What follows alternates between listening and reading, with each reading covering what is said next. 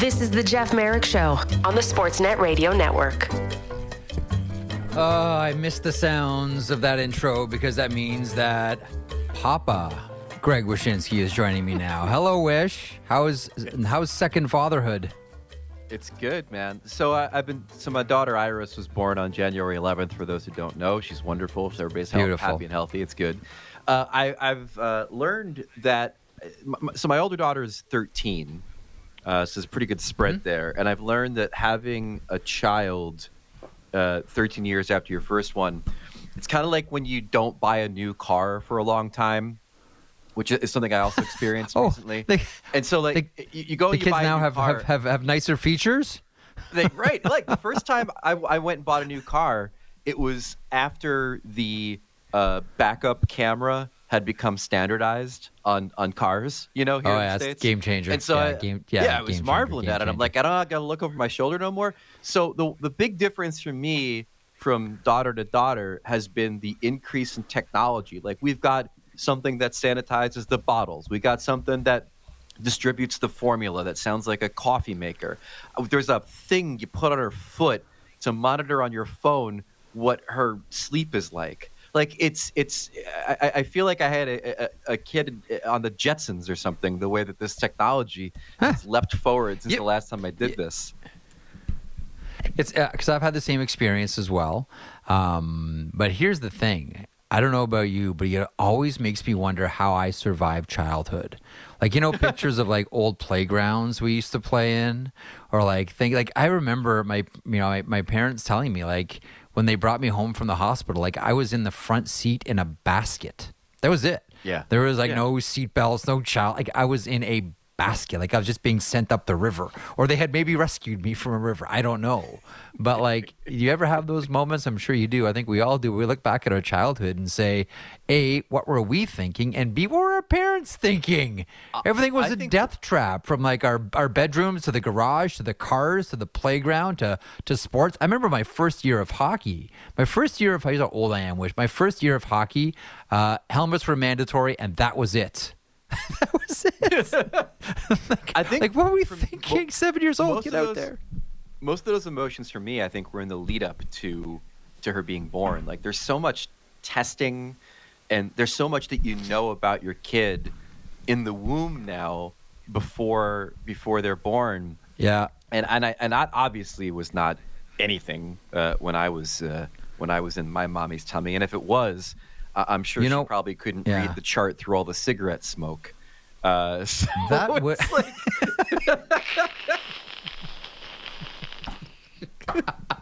you know, okay. So this this is to to um, this is to all the doctors out there. I will refuse to be impressed with ultrasound until it can tell us if the child is a left hand shot or right hand shot. Until then, I refuse to be impressed. I just need to know which way they're predisposed to shoot because yeah. you know you have a right hand shot it's extra 10% on the contract you know want a cottage at lake muskoka. Let's make sure yeah. we produce a right hand shot here. Everyone's so fixated on it's got to be a boy or it's got to be a girl. There's there's men's and women's leagues now. Add the extra 10% if it's a right can we please just get an ultrasound machine that can tell us whether the child will be a right or left hand shot wish you're like, doctor, doctor, can you tell if my child will be a center? And they're like, your child is a winger who takes faceoffs. You're like, well, that doesn't help. See, Canadian ultrasound. I have great news, Mr. and Mrs. Johnson. It's a right hand shot. uh, you know what today is, uh, and congratulations, uh, health and happiness to you and your family. It's uh, it's it's, it's, a beautiful thing. Um, you know today's the 38th anniversary of? What's he that? said randomly. Youngblood. The movie Youngblood. Youngblood. Wow. Wow. 38th. Um, my sister my sister was an extra in that movie. I was too busy playing hockey myself. I would also would have gone. She had a lot of free time on her hands, and she was an extra in the movie. And I've got a picture somewhere in here of her with Cynthia Gibb outside Lakeshore Lions Arena. Youngblood, wow. 38 years old today obviously not as as impressive as uh, Bruce Boudreau being a, an extra in Slapshot, but uh, the the mm-hmm. thing, two things about this. First of all, obviously, amazing that Dean Youngblood himself uh, is now a an accomplished game show host on American television. Rob Lowe is hosting a show called The Floor right Yes. now. Uh, and the second Yep. thing is, would you say that the biggest legacy from Youngblood all these years later is the goalie mask? Would you say that's the legacy, or Yes. or, or is it Patrick Yes. Swayze being in a hockey movie? Although uh, Swayze in hockey movie is pretty cool. Um, the mask certainly. I'll tell you, you know, the the one it's it's so funny. I mean, we're we're all different. Like when I say Slapshot, I'm sure there's like one thing that burns into your mind right away, or Mighty Ducks. There's some one particular scene that jumps out at you. You know, whenever I hear, whenever I hear the name Slapshot, there's one image that jumps to my mind, and that is the gym scene, the workout scene, where Steve Thomas and the late great, and man, he was like a dear friend to Peter Zezel, who was like the nicest guy you ever want to meet. Uh, were working out uh, without shirts on, but they still had their hockey pants and shin pads on. Like that's what hockey players do. They like go to the gym. It was like Mike Keenan was coaching this team, and it's like you're not getting out of here. Or, John Brophy making Al Iafrate, you know, ride the bike, take off your skates, and get on the bike. In my equipment, in your equipment. It's like they had been punished by going to the gym and still had to wear their hockey gear, and they're just like all like torn up like bad report cards and ripped and all that. I always thought it was funny watching someone like do do curls and bench press wearing hockey pants. I don't know why that's the main visual that sticks with me from Youngblood Wish, but there it is for me. One of the things about Youngblood I always liked was the detail that um, Patrick Swayze had never played hockey before, but he had been trained as a figure skater. so Young Youngblood is kind of the unofficial precursor of the cutting edge, I think, in some ways, uh, He- but also He, he was the he the he he was Jeff Skinner before Jeff Skinner. he was Many clearly saying the that Jeff Skinner inspiration is the for Patrick Jeff Swayze of the NHL. Anyhow, congratulations, young blood. Love you, bless you. Um, all right, to hockey. Okay, so I started the show off by grousing, by complaining, um, by feeling bad for myself because I watched two dogs. Yeah, I saw two dogs last night. Did you watch those games last night, Wish? No, not Or at did you have something better to do, I- like I was- changing diapers? I- so like first of all correct me if i'm wrong this is the first time that they've scheduled all of the bye weeks around the all-star break is that accurate I think so. Yeah.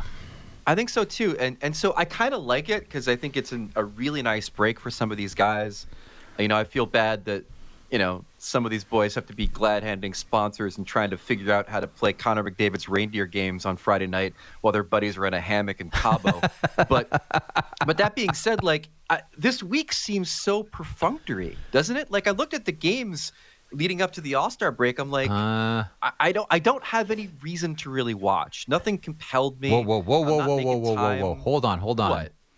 Did you uh, do you remember a little incident that we like to refer to as uh, David Perron and Artem Zub? Because Oh, Detroit sure. and Ottawa are getting back together tonight. Okay, that's fine. That's great. But like, you know, it, it just felt. You look at the schedule. It's like it's like little dots and dashes of games leading up to the All Star break. There isn't Yeah. like a, a, a You know what 15 or, or 16 Okay. teamer uh, at any point during the week. Yeah. So here, so you were smart. Um, I mean, I just do it sort of like out of habit. It's like, okay, I got to watch these games. Like it's my job. I got to watch these games. Um, for for one, St. Louis had like the first wild card spot on the line, and they could not. They the St. Louis Blues yesterday played like a team that has all been like every single person has been getting pictures uh, on the beach from all their buddies on other teams saying missing you while they still have another game. And they're like and they were determined not to get injured so they could join them. That's what that looked like. I've been harping on st louis a lot but that's kind of how i felt. That's what that st louis blues team played like last night. Good on Merzlikins. really happy for that guy. Hope he gets a good change of Oh, yeah. scenery and his his career gets a, a shot in the arm. His his interview after because he's so incapable of saying anything that's not honest or how he feels was another brilliant one as well. Go have a listen to Merzlikins last night too. But man st louis was just a dog yesterday. But again like they played like a team that's really po'd that all their friends are already at the beach and they got to play another hockey game Right, and that's kind of how I felt about these games this week. Let's talk about the wild card for a second. Okay, so I know that Okay. everybody's freaking out about the Kings. I, I read a lot of, of, of threads recently. on like Reddit and places of, of people talking about how McLellan should be fired and yada yada yada. Let me let me let me proffer this. Yeah. What's the one thing that can't happen for the LA Kings in the playoffs? That's correct. They cannot play the Oilers in the first round. We have to avoid the Oilers in the first round at all costs, right? Okay. Okay. So if the if you are five points back of the Oilers and they've got two in hand on you, the Oilers are twelve Yeah. points in back of the Vancouver Canucks. They're not they're not catching Vancouver. If if the Oilers No. make the playoffs within the context of the Pacific Division, it's going to probably be in the two three series, most likely against Vegas. If if the Kings continue to So kind of like good. stumble, So good. Right? So that means you you don't have to play the Oilers in the first round if you're the Kings. But he- and I think that's exactly where But here's the be. problem. What? But here's the problem. They can't stop. Um, uh, what's the word I'm looking? Losing.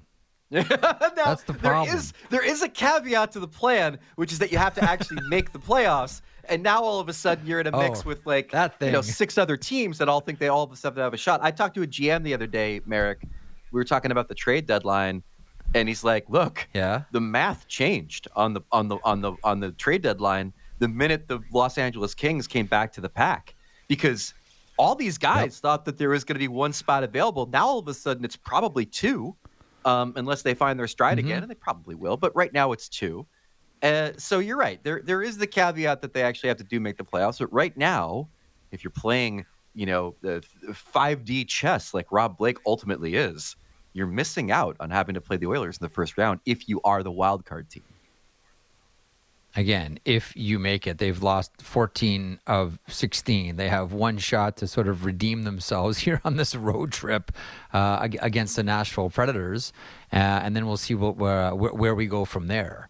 Um, you know, if, if- Kings are an interesting team, and Drew Doughty is one of the most interesting guys in the NHL because I like players that lead you on a guessing game, that lead you on a sort of uh, think tank game. You know, we've seen this before, like when when Devon Taves called out players on his team, everyone started going, "Okay, who's he talking about here?" Okay, which which players are selfish and not playing the right way, and is it this guy? Is it that guy? And then Drew Doughty essentially did the same thing in that loss against the Buffalo Sabres a week and a half ago, and we all said, "Oh, clearly he's talking about." Pierre Luc Dubois. No, no, no, no, no. He's talking about Kevin Fiala. No, no, no. You're both wrong. He's talking about Adrian Kempe. The thing about it is, once you do something like that, you better play way better than the Kings played against Colorado on that Friday night. Specifically, I get that it's Colorado, but do you not like when you call you guys out like that? Do you not need to come with a better effort? Like it was that first period against Colorado where I said, I thought the Kings were in trouble. Now I know the Kings are in trouble after that first period against Colorado last Friday. So do you fire McLellan? I don't. I try to get a goalie. I think this is. I don't think that this is. A, I don't think this is a problem of coaching. I think this is a problem of composition. Like here's the other thing. You know what's funny? I had this conversation with someone a couple of days ago who said, uh, if you catch him in a moment of candor and all the microphones are off and this isn't going out on Twitter and blah blah blah, it's just a conversation amongst two people. You think Rob Blake wants his trades back? The Winnipeg one and the Minnesota one. The the Winnipeg one definitely, and he might, might want that contract back too. At this point, I mean, let's be honest. He's he's been kind of a disaster, and, and a disaster in the way that you don't want him to be a disaster, which is that Pierre Luc Dubois is now a lightning rod for for everybody to kind of put their concerns and their consternation. It's one thing when you trade for a guy and, and hope that he's part of a larger puzzle to maybe win a Stanley Cup. It's another thing when you trade for a guy and sort of quasi anoint him as the heir apparent to your number one center, which is exactly what they did in giving Dubois that contract. It's like when Kopitar ages out and retires and his numbers in the rafters, you're going to be the guy. And now that looks like a disaster. Um, It's going to be It- it's Byfield. It's, interesting. going to be I- Byfield, by the way. Well, maybe, sure, but like, here's the thing about the goaltending that uh, that that's sort of interesting, which is that I don't think this is an indictment of what Blake's ultimate plan was, which is to throw a few goalies behind what he felt was going to be a dominant team and kind of do the Vegas thing, like do the goaltending on a cheap, have the team in front of him be dominant. I think there's still a path to making that happen. Problem being, is I think the Pheonix Copley injury really undid a lot of that. And so they do have to go get a goalie. Like all due respect to Rittich, who's played really well. Um, like I think that you need to go get yourself a goalie to throw them into that tandem. And again, if your plan is to do the Vegas thing, what did Vegas do all last year? You're collecting goalies like Pokemon last year. Like you got to go get another goalie, throw him in that mix, and hope that the team in front of him turns around. But isn't that? But but isn't that sort of the, the the the the way of the NHL? Like you can have one or the other, but you have to have one of them. Either you have the goaltender or a combination of goaltenders, or you have an elite squad of blue liners that know how to defend. Like I've been trying to make this it's not like blue, all, but, all it's, season but it's not long. blue Like, liners you- anymore, though. It Uh, uh, uh, yeah, it's it's total oh I don't effort. know. Like the, how did how did Dude, how did, look at the how- how Devils last Vegas year. The the, Stanley the Devils last year had- end. It was their back end. The Devils last year, yeah, I agree. Like, yeah, I mean, you, you're building around Theodore and, and, and Pietrangelo and, and Martinez. Like, you're doing pretty good for yourself. But at the same time, like, the team in front of those guys knew how to defend. You have Mark Stone up front. You've got Marchessault up front. You've got guys that know how to defend up front. The Devils last year were a good example mm-hmm. of this. Like, you know, all due respect to Dougie Hamilton, he's not exactly a, a premium shutdown defenseman, but the team as a whole knew how to play with speed, knew how to play with pace, knew how to get back after rushing up the ice to insulate their goaltending. That to me, that's the way of the NHL is total team effort defensively in front of a goaltending that's that's thrifty and and and at least doesn't lose you a series. And that's kind of what the Kings thought they had this year. May still have it, but certainly need to replace Copley at some point. Um, just randomly, hard hard change of topic here. You know what? I, you know what? Which team I cannot figure out? It's a team that lost to the San Jose Sharks last night. First of all, great performance by Mackenzie Blackwood. Uh, I love David Quinn saying he looks like King Kong. Anytime you can talk about King Kong, it's a good day. Um, who are the Seattle Kraken? Who Uh, in the hell are the Seattle Kraken? Depends on the week. You know, it really does. It's Does it's- too, it's right? Kind of. It really is kind of weird. I mean, like, like, look, uh, you know, for a good run of this year, they were a, a team that was playing better, but ultimately getting bailed out by the emergence of Joey Daccord, right? Like that's kind of where it was. Mm-hmm. They're a hard team to figure out, and I think that's that's part and parcel with the trade deadline and, and what this team is ultimately going to do. Like, how do they view themselves?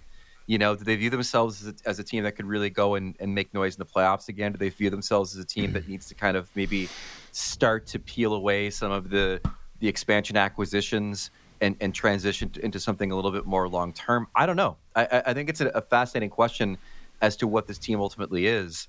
Um, but I do know that, like, if you had if you had asked me what the Seattle Kraken were a month ago, uh, I would have said, you know, a, a, a team counting its lottery odds, and and now they're right back in it.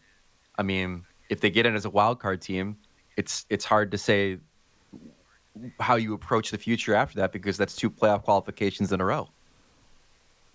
Yeah. How do you? I. I, I, I look at this team. I I don't know. They're, they're one. They're, they're the they're one of the teams that really confuse me because we've seen like you always see a lot of different versions of teams all throughout a year. Like 82 games, a lot. So you're going to see a lot of different versions. But the problem with um, the problem with uh, the Seattle Kraken is you've seen so many versions of this team, but I don't know which one is the real version. Like you look at the Edmonton Oilers, for example, and we've seen two very distinctive versions of Edmonton. You know, the one that's on the 16 game rip that we're saying like this team could win a Stanley Cup. And then there's the one at the beginning of the season where you say to yourself, uh, "Can anyone check for a pulse here? Like this is this is this is awful." Seattle, I just I just have no clue. Like really, So- like honestly, like this. At, at times they look like a traditional expansion team, and then when they went on that rip not too long ago, they look like a Vegas style expansion team. Honestly, wish So- I asked you legitimately, not even as a conversation starter. I just don't know. I have no clue about Seattle. So let's look under the hood. Let's look under the hood. Obviously, last year they were Sure. the beneficiary of a preposterously high shooting percentage at five on five. Like they were, and they, Daniel they, were- they were, they were, yeah, they they were they were out kicking the coverage on that. Um, if you look inside Mm-hmm. the numbers right now, their expected goals for per sixty is higher than their actual goals for per sixty, which means that they're not scoring as much as they should, and their goals against per Yep. sixty expected is higher than their actual goals against, which tells you that their goaltending has been better than expected. Um, so Mm-hmm. the numbers tell you they should be a better offensive team and a worse defensive team. it's basically what we're looking at right now, and uh, and right now, you know, they're in the thick of things. And I think that part of the reason they seem so Jekyll and Hyde is because sometimes they they regress to what they should be, uh, both offensively and defensively, and other times they're they're they're above what what they sh- they're expected to do. It, it's fascinating too. Like I'm, I'm curious about. Uh, well, first of all, this is a team that, as we saw at the World Juniors, loaded with prospects. Like St. Louis, loaded with prospects as well, and we're probably going to see Jimmy Snuggerud by the end of the season in St. Louis, uh, and that's going to be a lot of fun. But this, the Seattle Kraken have a lot of good players that are coming. And I know that, you know, every general manager says, oh, we got a lot of good players coming. Yeah, yeah, yeah. Give me some players. Like, I want NHL guys like in the lineup right now. But the future does look bright for the Seattle Kraken. They have really drafted well. You got to tip your cap um, to that to that entire crew. They've done a, a, really good job. But part of me can't help thinking what you what you mentioned off the top is like, okay, how do they see themselves? And if they see themselves as a perennial contender, now they've made the playoffs, checks notes once albeit they knocked yeah. off the Stanley Cup champions. You know, do they do do they do something different here? Like, did they do something as wild as you know making a trade for Tomas? I don't know. I'm so fascinated with Tomas Hertl lately, but for Tomas Hertl at the end of the season, you know, and all of a sudden, you know, there's a and maybe a, you, you, don't re-sign Alexander Wennberg, although I do think that they might. Um, and do you go that direction because in your minds you've done it once, and now your fans expect it every single year. So that's why I don't know. And then you say to yourself, okay, so which is the which is the real Matt Beniers? The one we saw last season, Calder Trophy, or the one we're seeing struggling and seeing minutes reduced and assignment reduced and going from you know the uh, the penthouse all the way down to the first floor, maybe even the basements at times. So I don't know. I don't know. I don't have a clue. They're, they they baffled me, and they baffled me again last night. They couple first two periods they looked great, and then just fell apart against the Sharks. Marek, Marek, where did this Hertl thing come from?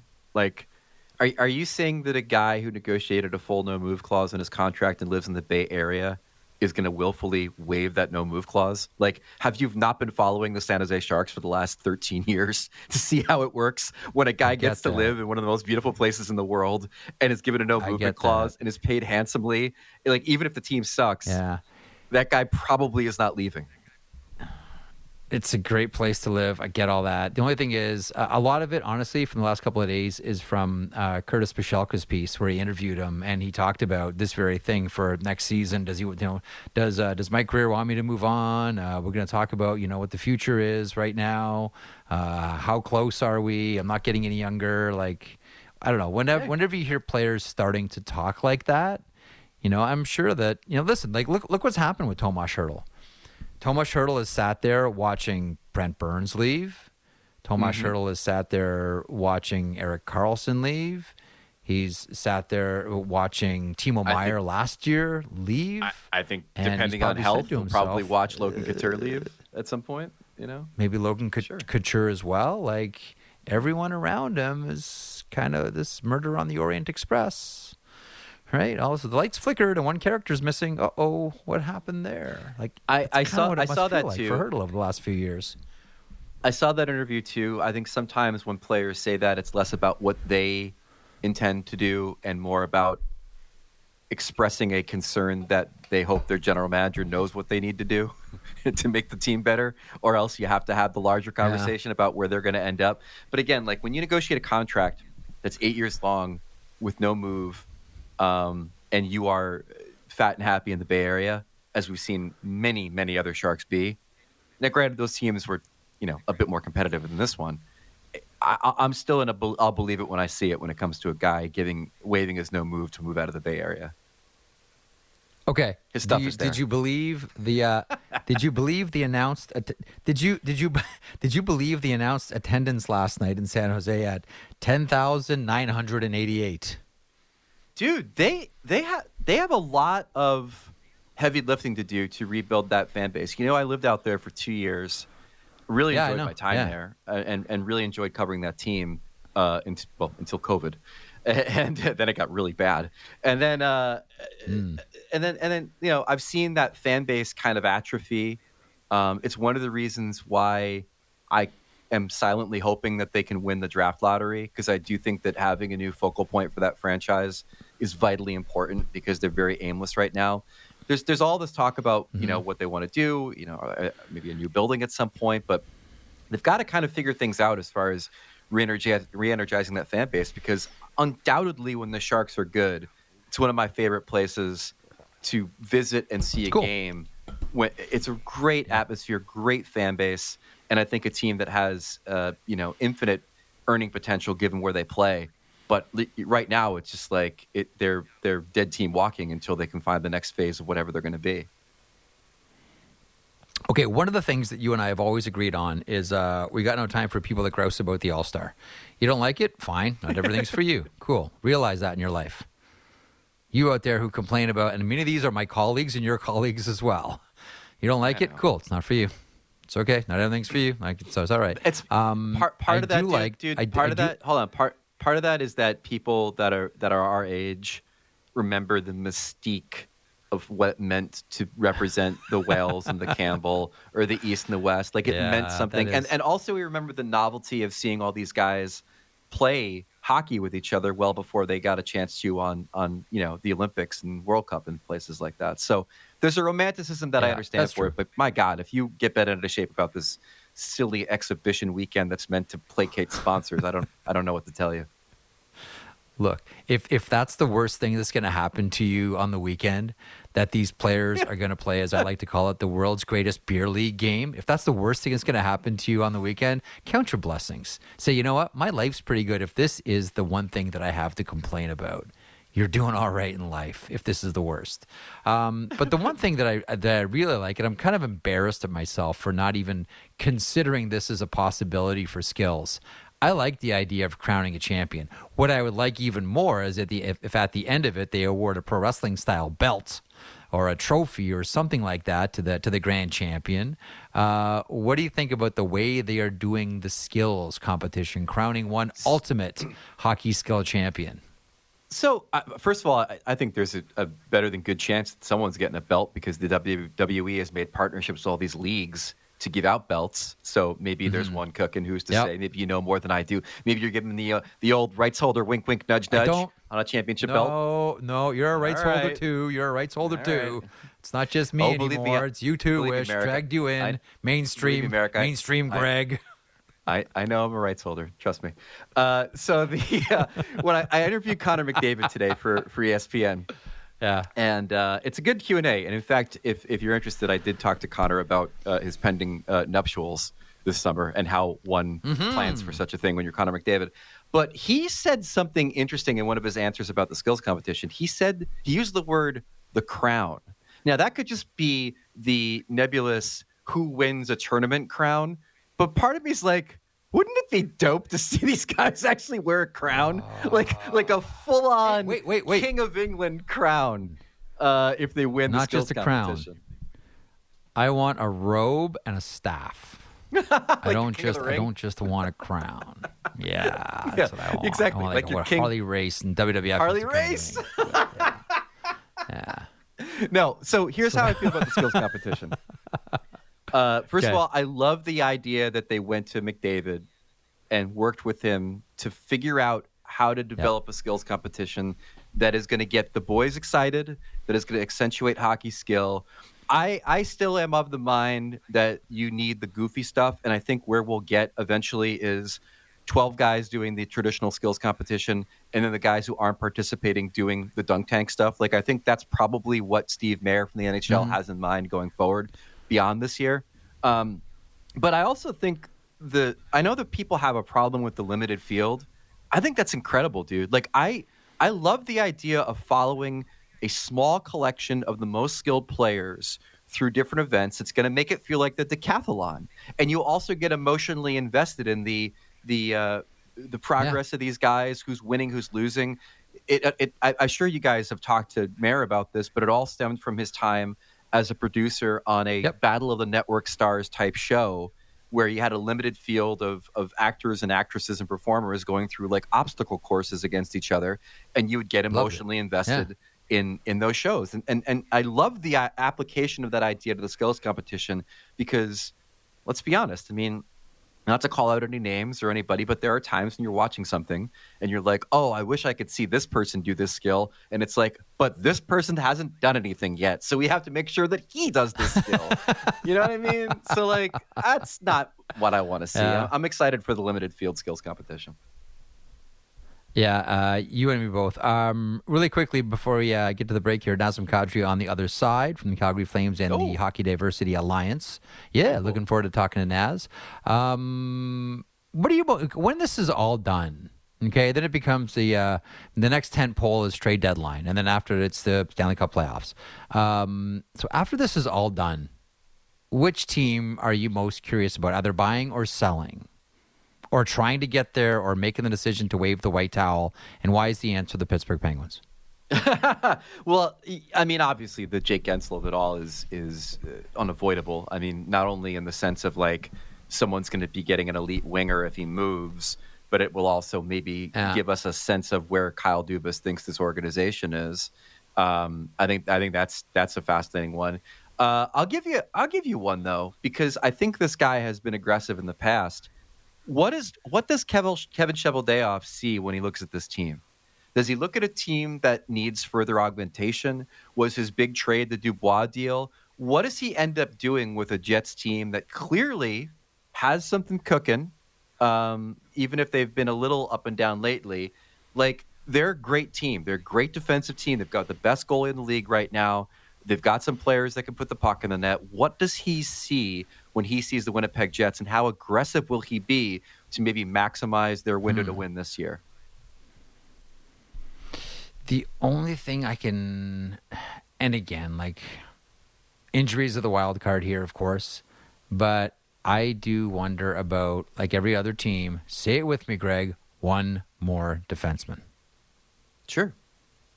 Oh, and by the Do way, not feel that I, way? pre- I predicted this before the season. I said that that the that Billy Guerin might be a secret seller at the deadline. I don't think he should be secret about it anymore. I, I, I think the Wild He's not. He, dig it in. he's not ready. He's not ready. He needs to be ready, man. This he's team not ready stinks. to do it. I know, but he that's needs not to him. do it. He, I know. I don't get it. fall I know. in love. It's- it's Kill your darlings, Bill Guerin. Kill your darlings. Break up this team. Go make a better one. Uh, no, they still got to get past the. Uh, they still got to get past the uh, the the Parise and and and Suter hump, and then they can get about to to to make it. Oh, by the way, real quick, uh, what did you make of, of Parise signing with Colorado? That catch out of left field, Real- real, quick. It, it wasn't out of left field. I, I think that I, I want to say that I remember them being in the mix for him previous. Uh, but uh, listen, they it's a, it's a good veteran ad on your fourth line, undoubtedly. I don't know how much he has left. He looked pretty cooked last year, but uh, it's fine. Hmm. You know, the the Avalanche. You talk about teams that have one more one more piece to snap into Yep. place. What, what do you think, uh, Yeah. Monahan or Lindholm out there? Which one? It's gonna be one of them. Which one is it? For which team? For which for, which Colorado. team? One's more expensive. Monahan. I Yeah, think. I, honestly, I, th- I, th- I think. I, I think they go big fish hunting. Uh, okay, a big fishing. Um, on that, we got to go Nazem Kadri on the other side. Wysh as always. Again, congratulations. Uh, your beautiful family is growing. It's a wonderful thing to watch. We'll talk to you in Thank you seven so days, much. pal.